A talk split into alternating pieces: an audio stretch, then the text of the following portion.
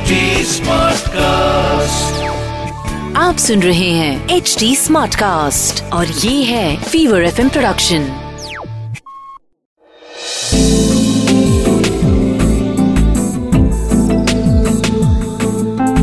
एक अधूरी कहानी।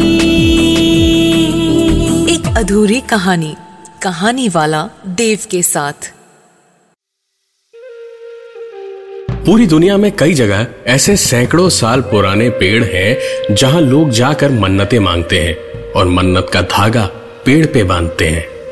ऐसा ही एक पेड़ राजस्थान में भी है। जोधपुर ज़िले में पड़ने वाले एक छोटे से कस्बे बिलाड़ा में भी ऐसा ही एक कल्प वृक्ष है, जहाँ दूर दूर से लोग मन्नतें मांगने आज भी आते हैं। 1972 की बात है।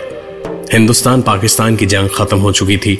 और बांग्लादेश नाम का एक नया देश पैदा होने के बाद ज़िंदगी हिंदुस्तान में भी वापस ढर्रे पे आ चुकी थी। कहते हैं जब इंसान हर तरफ़ से हार जाता है ना तो उसका दर याद आता है।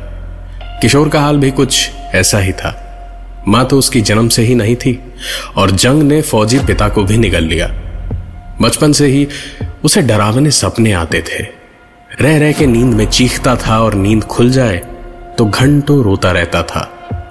अब बस वो और उसके सपने ही थे इस दुनिया में। पिताजी किशोर कुमार के बहुत बड़े फ़ैन थे तो बेटे का नाम भी किशोर रखा था। लेकिन बेटे का गाने बजाने से कोई लेना देना नहीं था। वो तो बस दिन, रात, भूत, प्रेत, तंत्र, मंत्र के बारे में पढ़ने में ही लगा रहता था, क्योंकि वो अपनी माँ को वापस लाना चाहता था। और अब तो माँ, बाप दोनों वापस चाहिए थे उसको। किशोर जब 12 साल का था तो किसी ने मज़ाक में ही शमशान में तपस्या करते सिद्ध बाबाओं की कहानी उसे सुना दी थी। उसके बाद से पूरे जोधपुर में घूम घूम कर कई शमशानों में रात रात भर ऐसे बाबाओं की आस में किशोर वहीं बैठा रहता था। लेकिन कभी कोई बाबा ना दिखा। हाल ही में जंग में शहीद होने के बाद पिताजी का क्रियाकर्म करके किशोर शमशान से वापस घर नहीं आया। वहीं बाप की चिता को बिना पलक झपकाए देखता ही रहा। रात हो चुकी थी। उल्लुओं, झिंगुरों और सियारों की आवाज़ें चारों ओर गूंज रही थी। बैठे बैठे आसपास दूसरों का मातम देखते देखते किशोर थक चुका था। न जाने कब उसकी आँख लग गई और नींद खुली एक आवाज़ से। यह थकन से आराम करने की जगह नहीं है बच्चे। यहाँ ज़िंदगी से आराम किया जाता है। किशोर इस आवाज़ से हड़बड़ा के उठा तो देखा, पीछे एक टिमटमाते हुए बल्ब की रोशनी में एक साया सा खड़ा हुआ है। दुबला पतला, लंबी जटाओं जैसे बाल, मैली कुचैली दाढ़ी, दोनों हाथों में कुछ अजीब सा पकड़े हुए था और सिर्फ़ एक लंगोट पहने कोई खड़ा था। किशोर आँख मलते हुए उठ के खड़ा हुआ तो ध्यान से देखा एक हाथ में खोपड़ी, एक हाथ में लंबी सी हड्डी और पूरे जिस्म पे भभूत मले हुए एक बाबा खड़े हुए थे। किशोर को बचपन से जिस पल का इंतज़ार था, वो आखिरकार आ ही गया। किशोर बस उस बाबा के पैर में गिर पड़ा और बोला, बाबा बाबा, बचपन से मैं सिर्फ़ एक बार अपनी माँ को देखना चाहता हूँ। अब तो पाप भी मर गया मेरा। कोई रास्ता बताइए बाबा।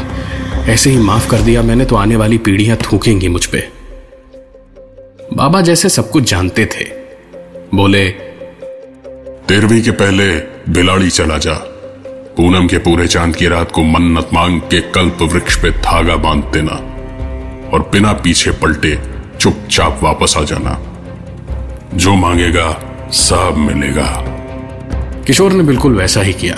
अगले ही दिन बिलाड़ी के लिए निकल पड़ा और वहाँ पहुँच के इंतज़ार करने लगा। किस्मत से आज ही पूर्णिमा थी। दिन भर इधर उधर घूमा फिरा और शाम को चाँद निकलने का इंतज़ार करता हुआ उसी पेड़ के पास जाके बैठ गया।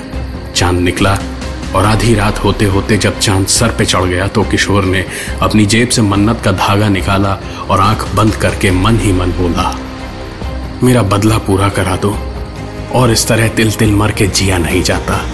बस मेरा बदला पूरा करा दो।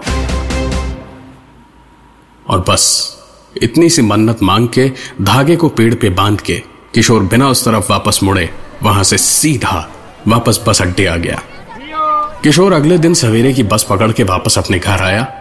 कुछ देर आराम किया, फिर नहा धो के कपड़े बदल के अलमारी में से एक पुराना सा बक्सा निकाला और उसे अपने सामने टेबल पे रख के कुर्सी पे बैठ गया, जैसे किसी का इंतज़ार कर रहा हो। बार बार घड़ी देखता और फिर दरवाजे की ओर देखता। दिन गुजरा, शाम बीती और फिर रात हुई। सोफे पे बैठे बैठे इंतज़ार करते हुए न जाने कब किशोर की आँख लग गई थी, जो एक आवाज़ से खुली।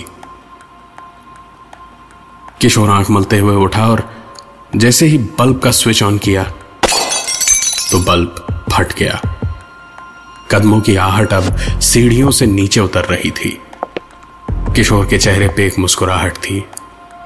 डरावनी मुस्कुराहट। सीढ़ियों से उतरती कदमों की आहट अब अंधेरे में किशोर के बिल्कुल करीब पहुँच चुकी थी। सांसों की आवाज़ और उनकी गर्माहट किशोर को सुनाई भी पड़ रही थी और महसूस भी हो रही थी।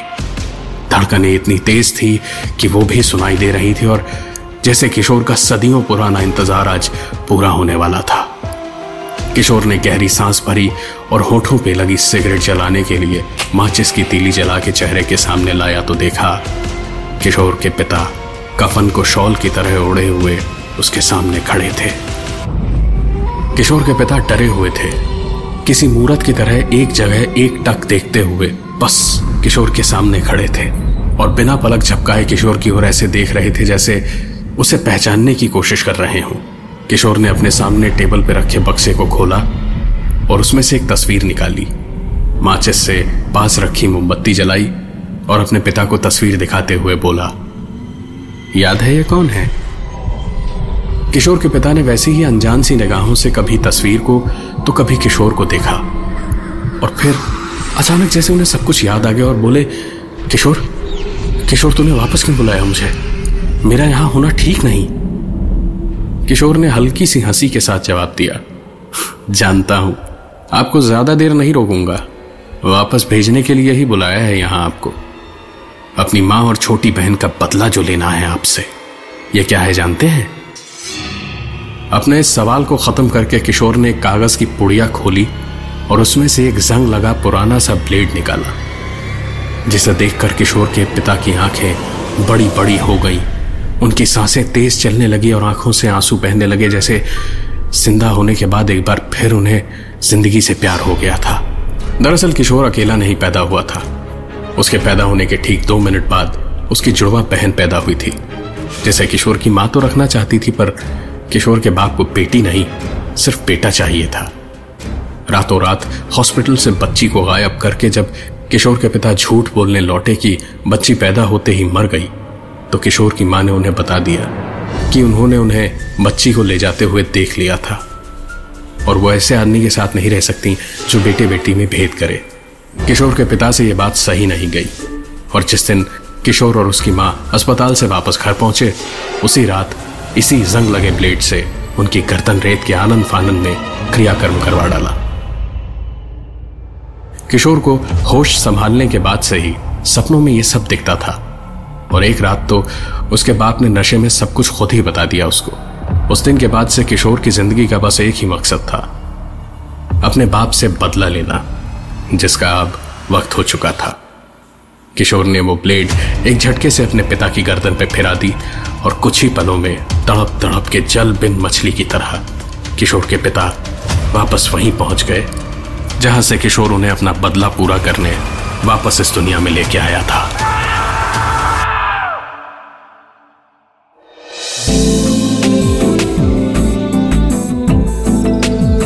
सुन रहे थे। एक अधूरी कहानी। कहानी वाला देव के साथ प्रेजेंटेड बाय फीवर नेटवर्क आप सुन रहे हैं एच डी स्मार्ट कास्ट और ये था fever FM production HD smart cast